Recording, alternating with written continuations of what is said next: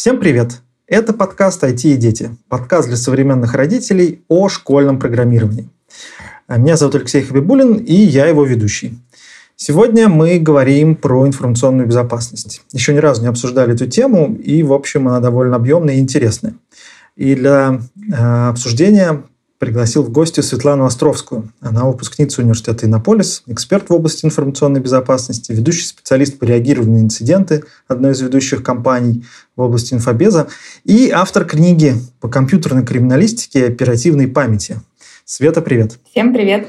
И, собственно, первые вопросы касаемо твоей области работы. Вот э, эксперт э, по реагированию на инциденты, автор книги по компьютерной криминалистике – Расскажи, пожалуйста, что это такое и это про что? А, тут на самом деле все просто. Если вспомнить те самые голливудские фильмы, где хакеры взламывают какие-то секретные системы, банки, разные компании. А про эту сторону все знают. Но что-то должно происходить после этого.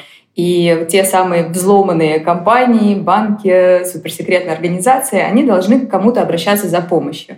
И обычно они как раз обращаются к специалистам по реагированию на инциденты. Соответственно, основная задача таких специалистов — прийти в компанию, где произошел какой-то инцидент безопасности, разобраться, что произошло, как произошло, что сделать, чтобы минимизировать э, последствия, что сделать, чтобы такое не повторилось еще раз. Вот этим мы и занимаемся. Компьютерная криминалистика, про которую упоминалось, это вот чуть дальше. Это если, например, инцидент уже закончился, все разобрали, а теперь компания хочет выяснить, а кто же все-таки виноват-то, какое конкретное лицо в этом инциденте виновато, и продолжить уже в суде, например. То есть подать в суд, чтобы человека, естественно, осудили, или группу лиц. И в этом случае уже подключается криминалистика, то есть это такие более глубокие исследования компьютеров, различных систем, поиск именно цифровых доказательств, их оформление, чтобы их потом приняли э, в суде, и поддержка, поддержка следствия, поддержка судебного процесса, чтобы все довести до логического завершения. Ну, то есть это такая киберполиция, да? То есть нужно по каким-то следам понять, кто тут произвел взлом системы, что там, не знаю, там что-то своровал, и как-то по вот этим цифровым подробностям это все дело найти. Можно и так сказать. Очень часто приводят аналогию с каким-нибудь э, кибердетективом, с э, Шерлоком Холмсом цифрового мира. Но здесь важно понимать, что Шерлок Холмс, он как бы в единственном лице полностью разбирает э, все произошедшее и находит виновного. В нашем случае это несколько отдельных специалистов, которые выстраивают вот полностью весь этот процесс. То есть такой сборная, сборная солянка. Самый главный вопрос, который, думаю, интересует не только меня, за хакерами-то бегать приходится? Ну, то есть там как-то вот оперативные действия, задержание, мигалки, все там это все. Такое тоже бывает. Э, я в своей практике бывало тоже попадала на такие вещи. Это очень интересно на самом деле. А, если удается выяснить, кто совершил злодеяние, какой-то компьютерный инцидент или разработал какой-то вредоносный софт, то в этом случае, да, действительно собирается оперативная группа, точно так же, как в случае с обычными преступлениями, выезжают на место — проводят обыск, задерживают э, со всеми соответствующими действиями. То есть здесь все как в случае обычных преступлений. Обалдеть, очень круто. А расскажи про себя, э, как ты вот оказалась в этом во всем, и вот мне кажется такая интересная очень профессия сама по себе, ну, такая с романтикой и детектива, и в том числе и про цифру, и про технологии. У меня все началось, наверное, в старшей школе. На тот момент я, особенно в 10-11 класс, была в невероятном поиске того, чем бы заняться. И э, меня тогда в моем родном городе заинтересовала программа информационной безопасности в моем университете, в который я впоследствии поступила. Но нюанс был в том, что набор на эту программу производился только раз в 4 года. Не знаю, кто это придумал, почему, но вот раз в 4 года туда набирали, и получилось так, что набор был, когда я была в 11 классе. То есть мне либо ждать еще несколько лет, либо идти куда-то еще. И я тогда пошла на математика-программиста, что-то максимально приближенное к этому, что было в этом университете. но где-то на подсознании продолжала думать про информационную безопасность, как классно было бы этим заниматься. Хотя на тот момент это не было так, чтобы популярно или громко где-то обсуждалось, и не было такого, что были бы какие-то шумные атаки хакеров, то же самое какие-то задержания. Ну, то есть этого было очень мало на слуху. А в итоге я проучилась на математика-программиста, и как-то раз вечером я сидела, листала ВКонтакте и наткнулась на рекламу Иннополиса. Так, а это что такое, что там интересного? И там, я до сих пор помню, была просто потрясающая реклама, которая была снята, видимо, студентами про то, как классно им живется, как они там ходят э, от общак до университета. Я думаю, так, это любопытно, а что же там за программы-то есть? И э, начала смотреть, какие есть программы, и так, хопа, а там как раз э, Secure Systems and Network Engineering. И такая, так, безопасность. И тут просто все звезды сошлись. Я такая, ну все, я должна туда попасть. Прошла испытание, попала в Иннополис, там два года училась как раз на этой замечательной программе. А потом уже устроилась, э, ну, поработала еще год в университете, устроилась в компанию, непосредственно занимающуюся информационной безопасностью. Ну и тут вообще события так снежным комом начали происходить. Ну, то есть, фактически, ты начала путь, э, ну, вот с некой такой базы, да, математика программирования, после этого отучилась в магистратуре и, собственно, стала специалистом в информационной безопасности. Вот насколько вот эта база, э, как ты считаешь, да, она, ну, тебе помогла и вообще нужна, да? То есть, насколько информационная безопасность в том виде, в котором ты понимаешь, да, информационную безопасность, она вот про программирование и про там, алгоритмы и про все остальное? А, скажем так, там есть частичное пересечение, но база, которая она везде, она очень важна. И на самом деле та база, которую я получила, со временем я ощущаю все больше, насколько мне это полезно и нужно до сих пор. То есть знание mm-hmm. программирования 100%, а, знание операционных систем обязательно, знание того, как работают сети, сетевые протоколы, потому что у нас-то все проходилось и до Иннополиса, и в Иннополисе. И ну, ты начинаешь видеть, где все это применяется, как это применяется, насколько это важно. Касательно программирования, это вообще отдельная сфера, потому что есть же не только люди, которые какую-то активную деятельность осуществляют, там, расследуют инциденты, что-то такое делают. Есть люди, которые занимается разработкой софта да, и в mm-hmm. информационной безопасности. То есть кто-то же должен разрабатывать все эти системы защиты, антивирусы, э, системы типа CM, EDR, да, там целая куча этих систем. Кто-то должен их разрабатывать. А, плюс те системы, которые используются непосредственно в работе всеми остальными специалистами, да, теми же самыми специалистами по реагированию на инциденты, опять-таки это используется софт, используются программы, которые кто-то должен разрабатывать.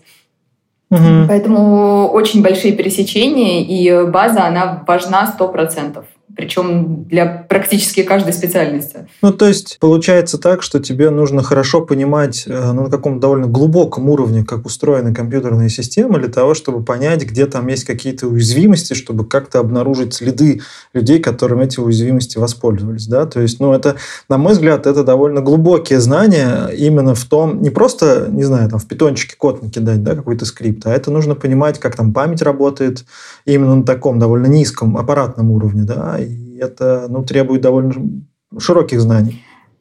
Это зависит от того, в какой именно специальности ты находишься и насколько глубоко ты планируешь в нее уходить. А, потому что, ну, скажем так, некоторые из э, моих знаний, да, они мне очень сильно помогают, но я вижу, что в принципе в некоторых местах можно было бы более поверхностно обойтись. Но угу. это важно мне, потому что я понимаю, как это работает, и мне гораздо проще с этим ориентироваться. Да, при этом есть люди, у которых, э, ну, скажем, база немножко другая, но при этом они достаточно быстро ориентируются, что происходит, и, в принципе, у них это тоже работает. Да? Но, опять, зависит от того, чем конкретно ты занимаешься. Потому что, например, если... Э, какой бы пример такой привести-то?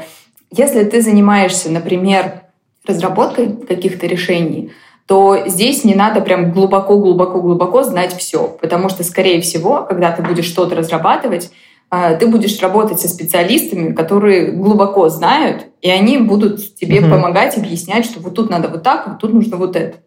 И э, у тебя самого, ты, во-первых, сам от них что-то подчеркнешь, а, во-вторых, не нужно так глубоко уходить, потому что, скорее всего, это будет какая-то ну, одна задача вот с этим связанная, раз все сделали, там следующая задача будет из другой области. То есть есть э, вполне себе некоторые специальности, для которых достаточно знать ну, до определенного момента но разные вещи.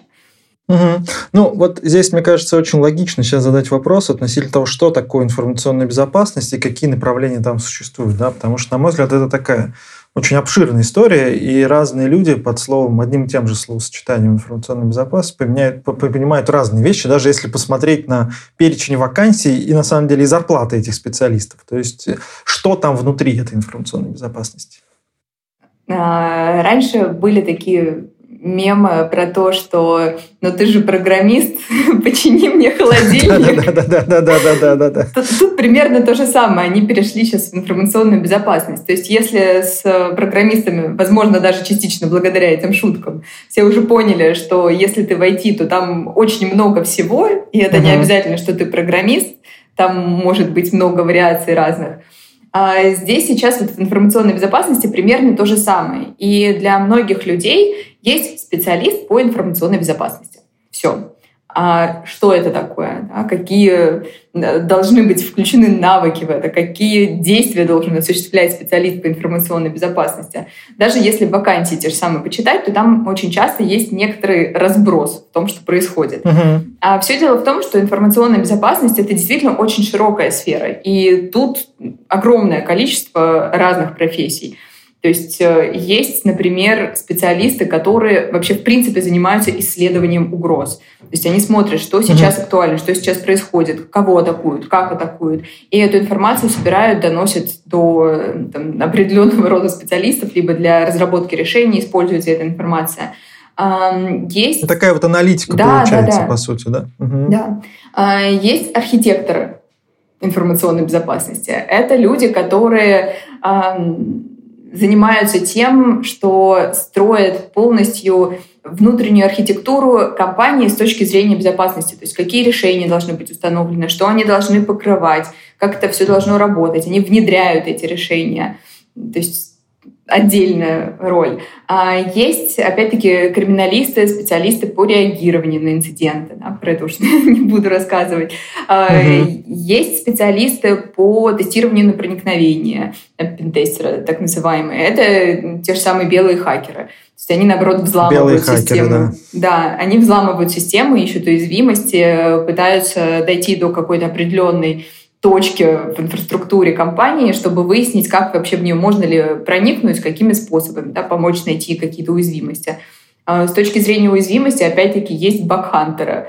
Это люди, которые ищут как раз уязвимости, какие-то ошибки.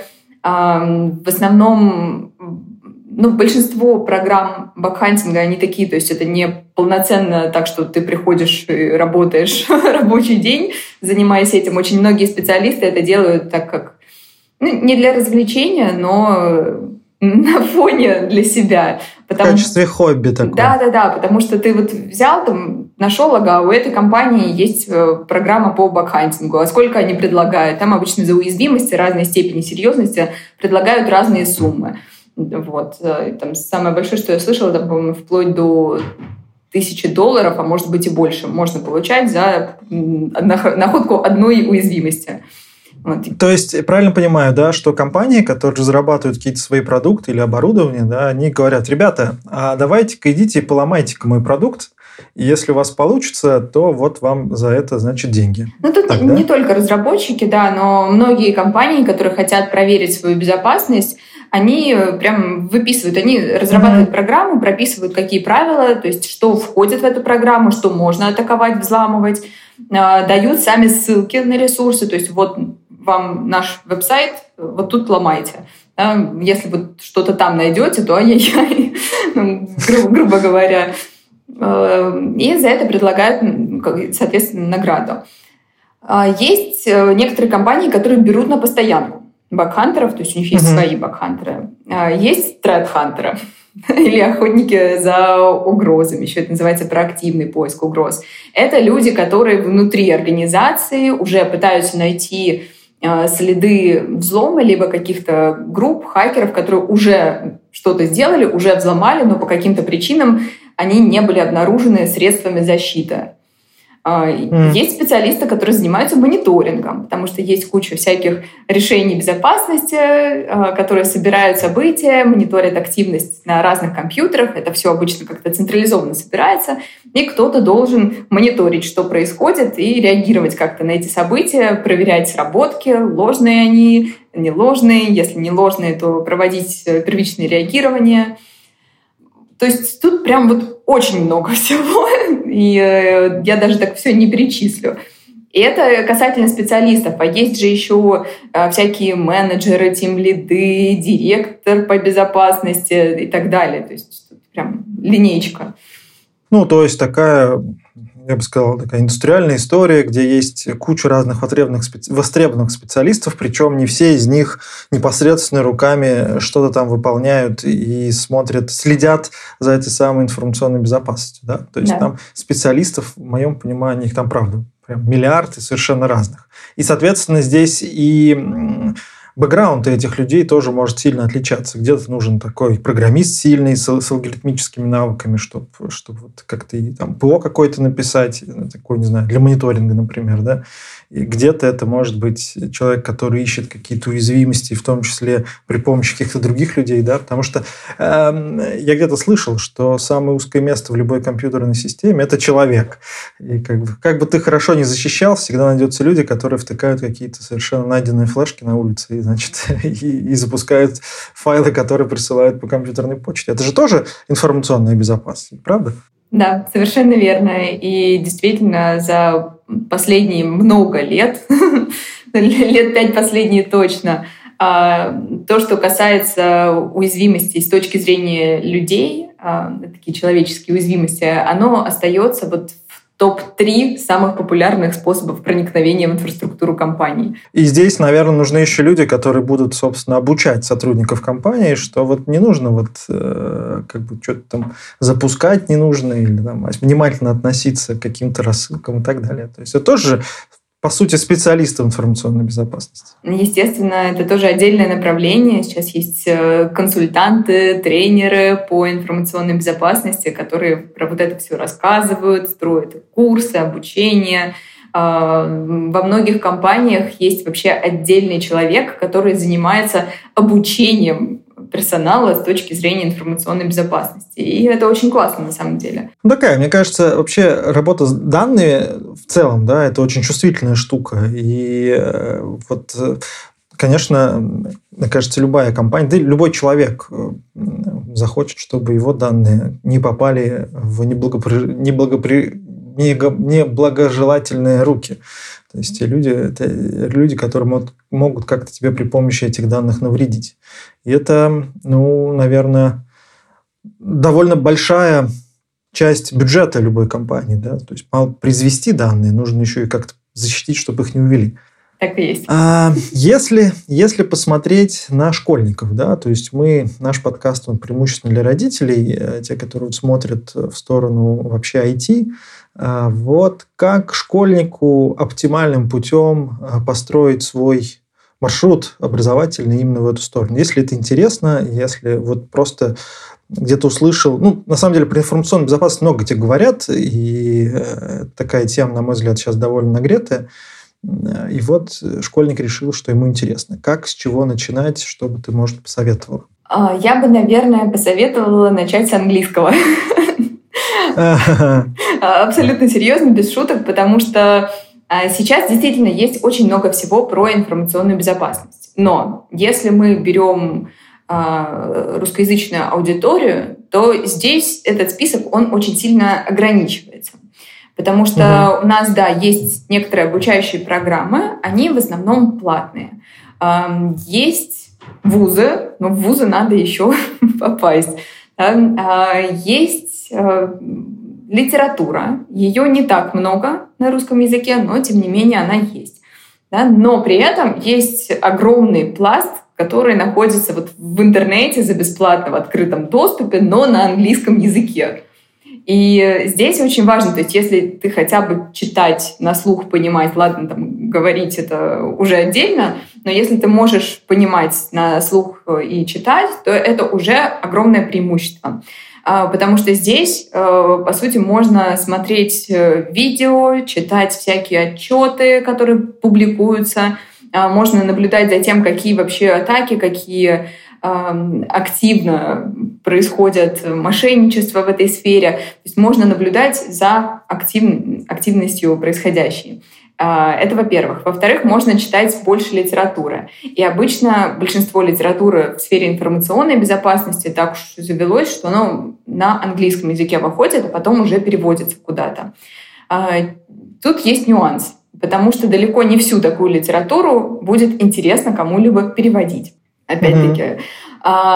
Плюс сейчас на самом деле есть достаточно большое количество различных телеграм-каналов, где тоже э, периодически постят всякую информацию про разные статьи, книги, ресурсы, подкасты. То есть я бы начала с вот этого. А, плюс, э, так как в школе ну, я думаю, что хоть как-то знакомят с компьютерами, да, тут можно просто, если действительно есть такое желание, можно постараться в это углубиться. То есть почитать какие-то книги про сети, про операционные системы.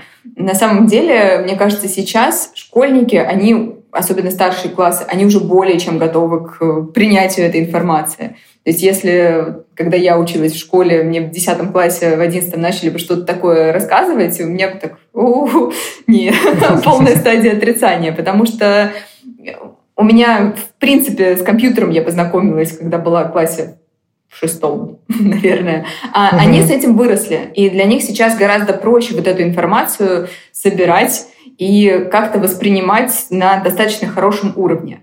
Поэтому мне кажется, что если ты изначально э, интересуешься этим, то сейчас есть очень много возможностей. И самое главное, чтобы у тебя был язык и доступ к этим ресурсам.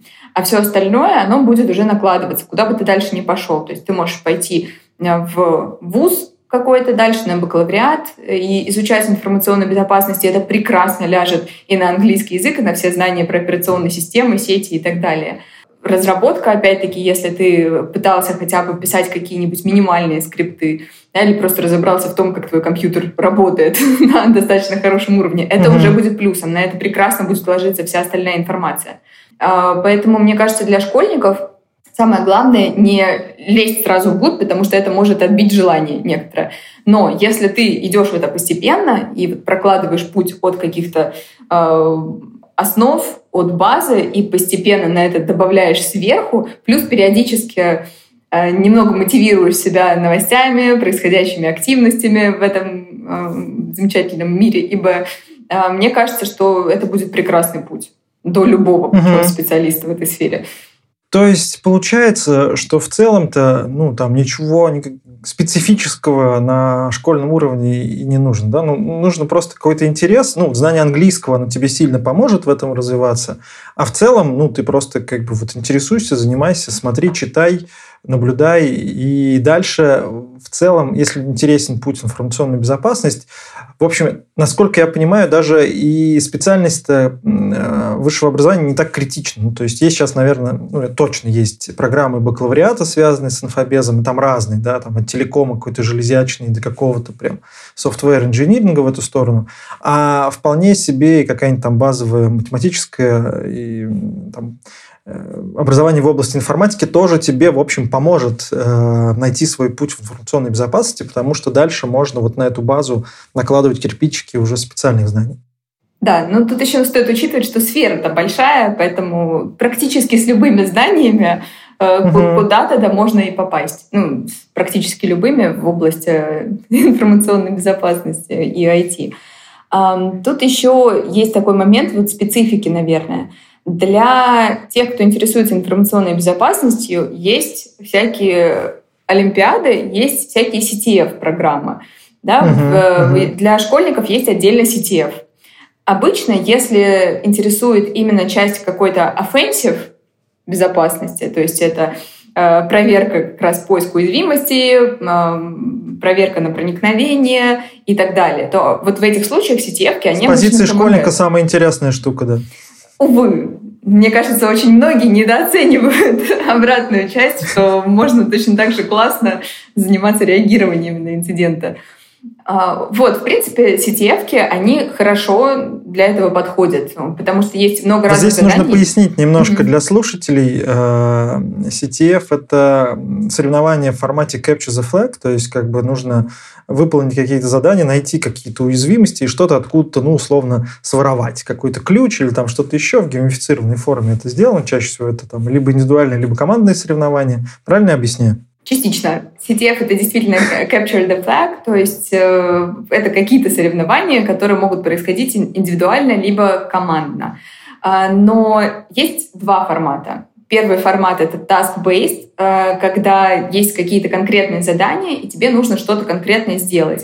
То есть, например, не знаю, найти код, спрятанный в картинке, или найти uh-huh. и использовать уязвимость в коде каком-то, э, либо есть э, один из моих любимых вариантов здесь это социалка, это когда нужно что-то делать, с кем-то общаться, как-то выманивать флаг, информацию, что-то. То есть здесь вариантов много, в зависимости от того, кто разрабатывает задание. И есть э, формат Attack Defense. В формате Attack Defense предоставляется инфраструктура, которую одна команда, например, атакует, другая команда защищает. То есть это более реалистично uh-huh. к тому, что происходит в реальном мире, но здесь специфика, потому что нужно обладать достаточно большим объемом знаний, чтобы вот это вот дело проворачивать. Потому что тут не просто что-то конкретно, какие-то задачи решать, а нужно взломать, там, дальше пройти, получить какие-то данные, больше всего делать. Мы когда, наверное, году в 20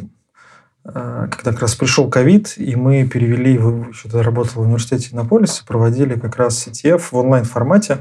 Э, и одним из заданий, одним из заданий было, мы повесили на одной из дверей университета, значит, QR-код, а люди все сидят по домам, как бы там в Иннополисе никого нет, им нужно было найти какого-то студента или преподавателя или сотрудника, чтобы, значит, пошел, сфоткал этот QR-код, переслал им, и чтобы они там по этой ссылке дальше что-то сделали. К вопросу о вот такой социальной инженерии и том взаимодействии, которое нужно сделать. Не все справились тогда с этим заданием. Это классное задание, но действительно не все с ними справляются обычно. Ну, то есть получается так, что э, вот есть часть олимпиад по информационной безопасности, их на самом деле не так много. Ну, вот есть вот этот вездесущий перечень э, олимпиад школьников Российского Союза, олимпиады. Там, если не ошибаюсь, этих олимпиад три. Есть одна по криптографии, есть одна олимпиада как раз университета Иннополис по инфобезу, и есть э, профиль олимпиады, национально-технологическая олимпиада тоже по инфобезу. И, и все.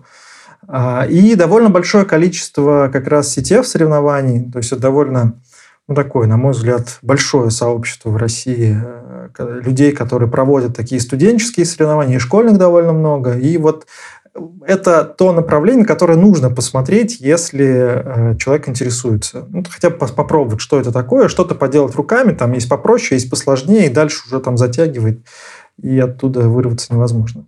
Кстати, школьники, вот олимпиадники, как раз которые в информационной безопасности что-то делают, они жалуются, что ну, как бы в школе этому не учат. И вот учителей, ну, условно, там, есть олимпиада по биологии. Вот пошел там школьному учителю, везде есть учитель по биологии. А вот э, учителя по информационной безопасности в школе нет. Как ты считаешь, такие люди в школе нужны? Я считаю, что нужны как минимум уроки по информационной безопасности. Ну, то есть э, я понимаю вот сейчас уже, я более понимаю школьную программу, почему она так устроена. И понятное дело, что в школе стараются дать какие-то основы, которые будут полезны максимальному числу учеников. То есть это не просто так, что угу. ты пришел и что-то поучил, а потом ушел вообще в другую сферу, и оно тебе не сдалось, то, что ты там учил. Нет, в любом случае, так или иначе, до какого-то уровня все, что ты проходишь, оно тебе в жизни понадобится. А с точки зрения информационной безопасности, здесь, наверное, каких-то вот таких глубоких вещей, они ну, не нужны всем. Но при этом mm есть пласт информации, которую обязательно знать каждому, если он хочет оставаться в безопасности сам в современном мире, потому что сейчас технологии вообще везде. И мне кажется, что очень сильно не хватает в школе либо каких-то дополнительных программ, действительно коротких треков, либо отдельного блока в рамках той же самой информатики, где будут рассказывать банальные правила цифровой гигиены. Да, что же угу. делать, а как же быть, чтобы там тебя не взломали, чтобы у тебя не украли аккаунты, а, чтобы у тебя данные не увели или деньги с карточки не списали. А, ну, какие-то такие базовые вещи, которые нужны всем. А, плюс было бы здорово, если бы туда включали какую-то хотя бы минимальную сфотку о том, что сейчас актуально, какие сейчас мошенничества. Потому что тут есть вариативность. И да, конечно, сейчас опять-таки очень многие закатывают глаза и говорят, ну какой же дурак будет отвечать Сбербанку и переводить деньги куда-то, потому что все про это уже слышали. Да? А вот э, я, например, буквально несколько дней назад читала, что сейчас очень актуальны атаки на игроков, на геймеров, на тех, у кого есть аккаунты в Steam. Э, причем уводят mm-hmm. вообще красиво на тематических форумах, в Телеграме, в Дискорде э, пишут объявления, что вот там бесплатные скины для персонажей или присоединяйтесь к нам в команду для участия в турнире по самым популярным играм, там, по той же самой Доте. И прикрепляют ссылку, а ссылка ведет на фишинговый сайт. И причем фишинговый сайт, он не то чтобы сам по себе что-то делал, а с фишингового сайта они сделали так, что появляется всплывающее окно авторизации через Steam, и пользователь думает, что он логинится в Steam. А вот это всплывающее окно, его тоже сделали мошенники. И все данные улетают им. Потом, соответственно, у них есть аккаунт в Steam, который они могут кому-то еще перепродать, кому-то могут продать игры, игроков, э, там, сам, самих героев. Да, да, да. Такие вот вещи. И вот откуда сейчас ты возьмешь? Ведутся люди, про это пишут. Ну, понятное дело. Да. Один раз я вот веду телеграм-канал, и один раз э, ко мне тоже пришли мошенники. Они сказали, дружище, давай мы у тебя купим рекламу. Прорекламируй наш э, супер-мега популярный э, VPN-сервис. Вот ссылочка, и, значит, э, скачай его, установи, протести напиши обзор. Ну, я насторожился, погуглил и понял, что это люди, которые, короче, хотят меня увести аккаунт. Такое бывает, да. В Телеграме сейчас вообще из-за того, что очень многие пришли на Телеграм, а, сейчас мошенничество, связанное с Телеграмом, они вот так выросли. Там буквально зимой еще говорили о том, что взламывают аккаунты через фишинг и дальше по аккаунтам пишут, начинают писать родственникам, знакомым.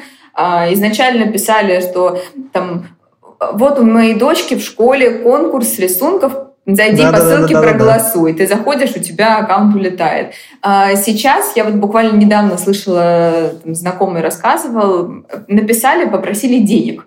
Скинули фотографию э, якобы карточки, причем там карточка одного банка, номер другого банка. Вот, и э, написали с аккаунта мамы, написали дочке.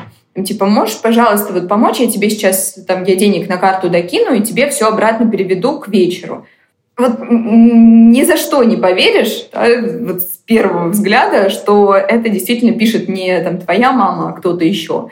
И на это тоже ведутся. А про это никто особо громко не разговаривает. Ну, то есть нет такого, что это везде в новостях или как-то публично обсуждается. Ну, мне кажется, да, тут совершенно разумная история, что вот какие-то такие базовые вещи, связанные такой, с базовой грамотностью в области информационной безопасности и вот управлениями данными, и как вот их не отдавать кому попало, это штука, которая совершенно точно нужна.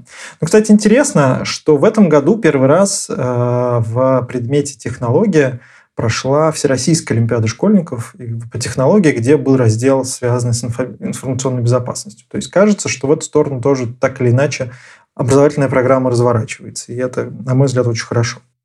Было бы здорово. Окей, тогда, значит, э, если прорезюмировать э, вот вещи, которые можно посоветовать всем-всем-всем, да, и тем школьникам, которые интересуются, и родителям, то здесь есть часть, связанная с ну, некой базой, вот что делать, чтобы у тебя не украли аккаунт, твои данные, не знаю, фотки приватные или там что-то еще. И вторая часть уже более специализированная. Если тебе хочется туда идти и как-то развиваться, то вот, пожалуйста, английский язык, специализированные какие-то информационные ресурсы, э, русскоязычные, англоязычные и там всякие обучающие курсы и траля. Ну и как некая такая цель, где можно тоже посоревноваться, проверить свои навыки, это вот Олимпиады и CTF. Ничего не забыл? Вроде бы нет. Можешь ли ты что-то рассказать из интересных каких-то случаев из своей практики. Я понимаю, что эта штука чаще всего такая довольно а, чувствительная, ну, потому что это такая вещь. Но, тем не менее, может что-то такое прям совсем необычное или прикольное. Совсем необычное, но обычно действительно нельзя про это рассказывать. Да, да, да, да, да. Могу рассказать, э, как у нас недавно происходило исследование, которое было основано на инциденте. Примерно так. Ага. А, история была примерно такая.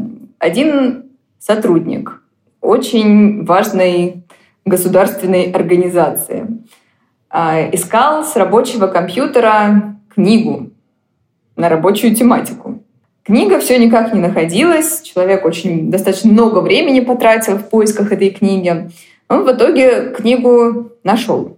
А, книга была в архиве, он этот архив скачал, распаковал, начал открывать книгу, но книга почему-то не открылась, а вместо книги минут через пять пошифровала все, что есть.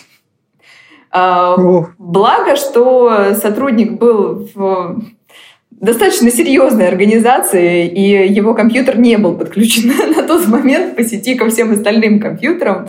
А, потому что, как потом впоследствии выяснилось, если бы не это, то там пошифровало бы вообще все.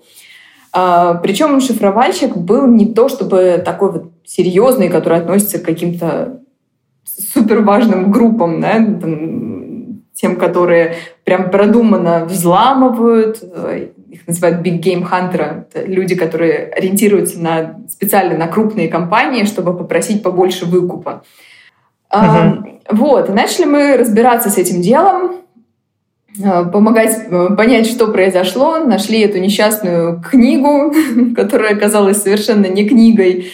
А, и оказалось, что это был целый бандл. То есть, по сути, это один файл, который как раз загрузил и запустил сотрудник компании. А этот файл, он оказался загрузчиком, который делает первичную разведку отключает средства безопасности, то есть если там стоит антивирус, тот же самый Windows Defender, он это проверяет, аккуратненько все гасит и начинает к себе подгружать побольше всякого.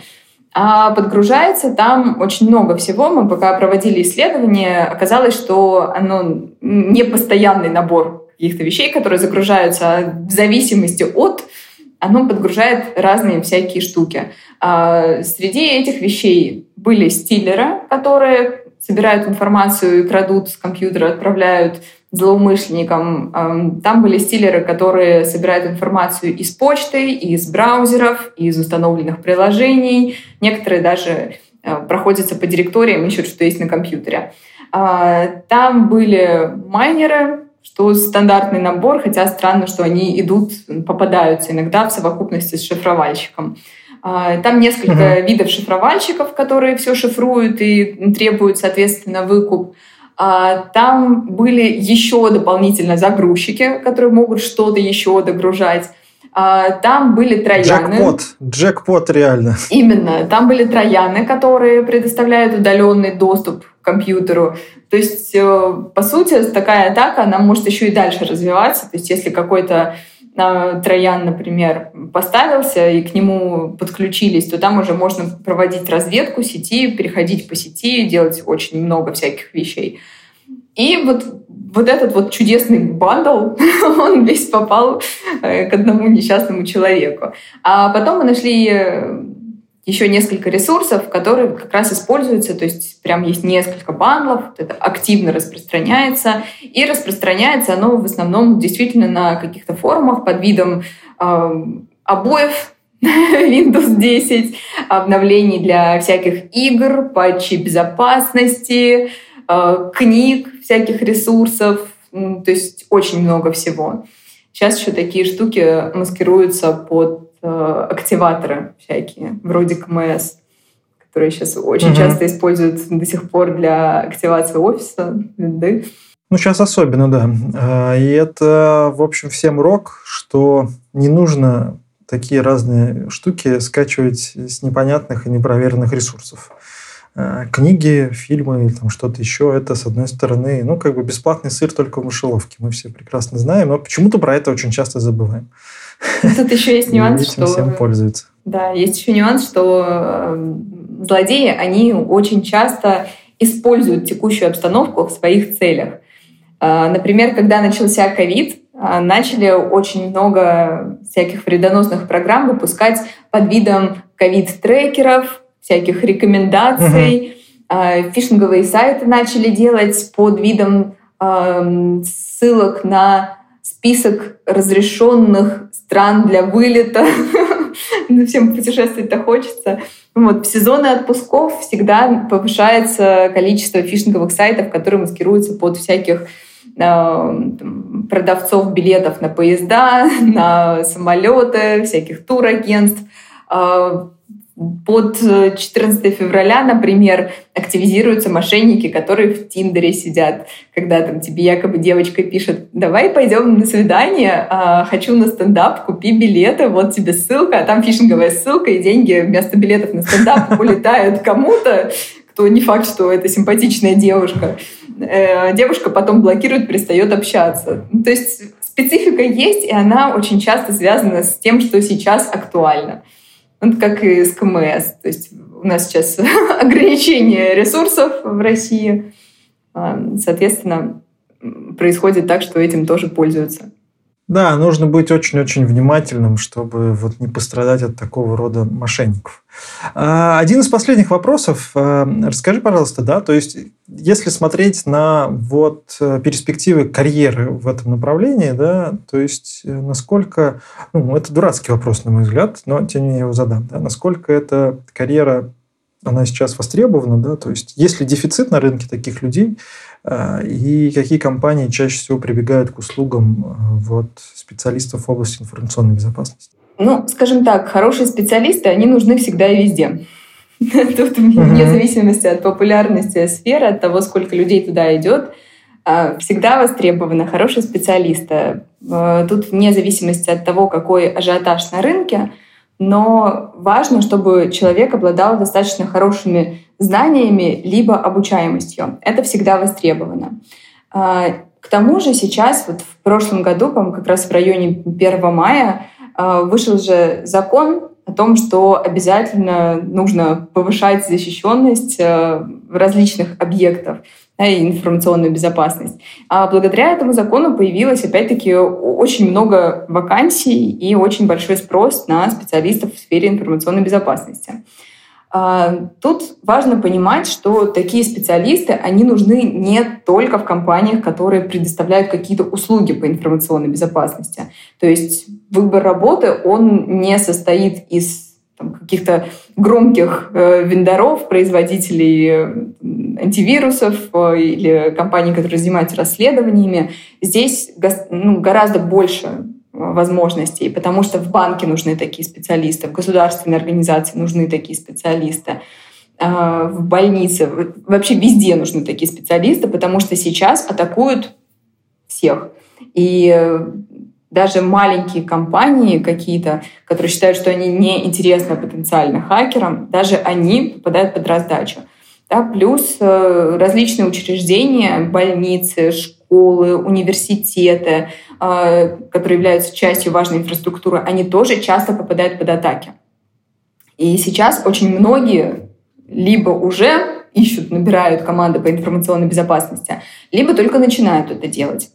А даже если посмотреть по вакансиям, то вакансий постоянно достаточно большое количество а, на специалистов по информационной безопасности. Но опять-таки здесь есть нюанс, потому что большинство таких вакансий — это специалист по информационной безопасности. И тут важно читать, а что от тебя хотят, а что тебе в итоге делать-то предстоит, потому что вариативность присутствует достаточно большая. Ну, то есть э, кажется, что это же история как э, эволюция хищников и жертв, да, то есть волков и зайцев. То есть волки становятся более, э, применяют какие-то ухищренные орудия, чтобы поймать зайцев, а зайцы, они приспосабливаются и разрабатывают какие-то стратегии ухода от этих э, орудий. И вот так постепенно все это, все это, история бесконечная. Да? То есть пока у нас вот есть наша цивилизация, всегда найдутся люди, которые захотят с минимальными для себя усилиями и потерями сорвать куши как-то э, за счет других э, повысить свое благосостояние.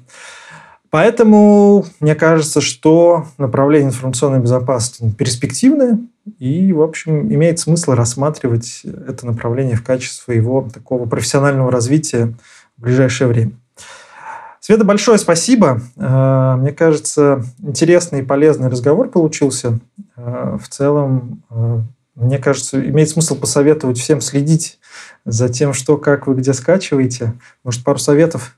А, я бы на самом деле порекомендовала следить за новостями в целом, потому что те мошенничества, которые совершаются, они постоянно адаптируются к ситуации, постоянно меняются. Поэтому смотреть какие-то тематические новости — это всегда здорово в плане того, что ты повышаешь свою осведомленность, а осведомлен значит защищен.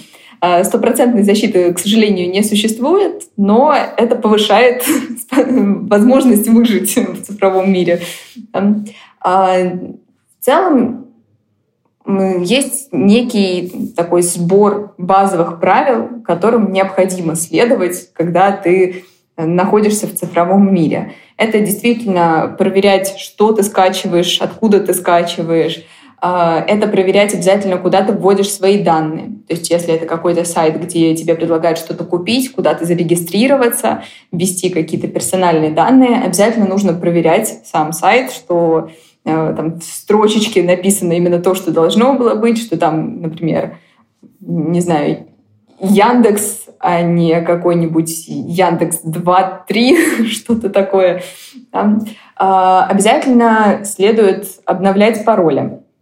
Это отдельная тема, которую все не любят, потому что очень много всяких паролей в нашей жизни, очень непросто запоминать пароли. В этом плане советую пользоваться парольными менеджерами, а, специальным софтом, который позволяет и генерировать сложные пароли, и сохранять их относительно безопасно. А, Соответственно, они могут как раз и помочь с придумыванием длинных, сложных, уникальных для каждого ресурса паролей. Вообще хорошее правило — один ресурс, один пароль. Рекомендую всем его э, запомнить и использовать. Ну и, наверное, не доверять сейчас особо людям, к сожалению, к сожалению большому, а, потому что не стоит забывать, что действительно сейчас очень часто взламывают аккаунты и начинают писать с аккаунтов близких людей, знакомых, замечательно, если вы доверяете своим друзьям, но лучше, если просят денег или куда-то зарегистрироваться, за кого-то проголосовать, куда-то ввести данные, лучше перепроверить. Я считаю, что друзья и семья на такую проверку не обидятся, а вы себя как бы защищаете при этом. Ну, мне кажется, да. То есть спросить лишний раз, ну, как бы, что сложного-то? Даже если ты готов проголосовать за э, картинку дочки или там, перевести какие-то деньги э, своей маме. Но лучше переспросить. Главное, переспрашивать большое. другой канал.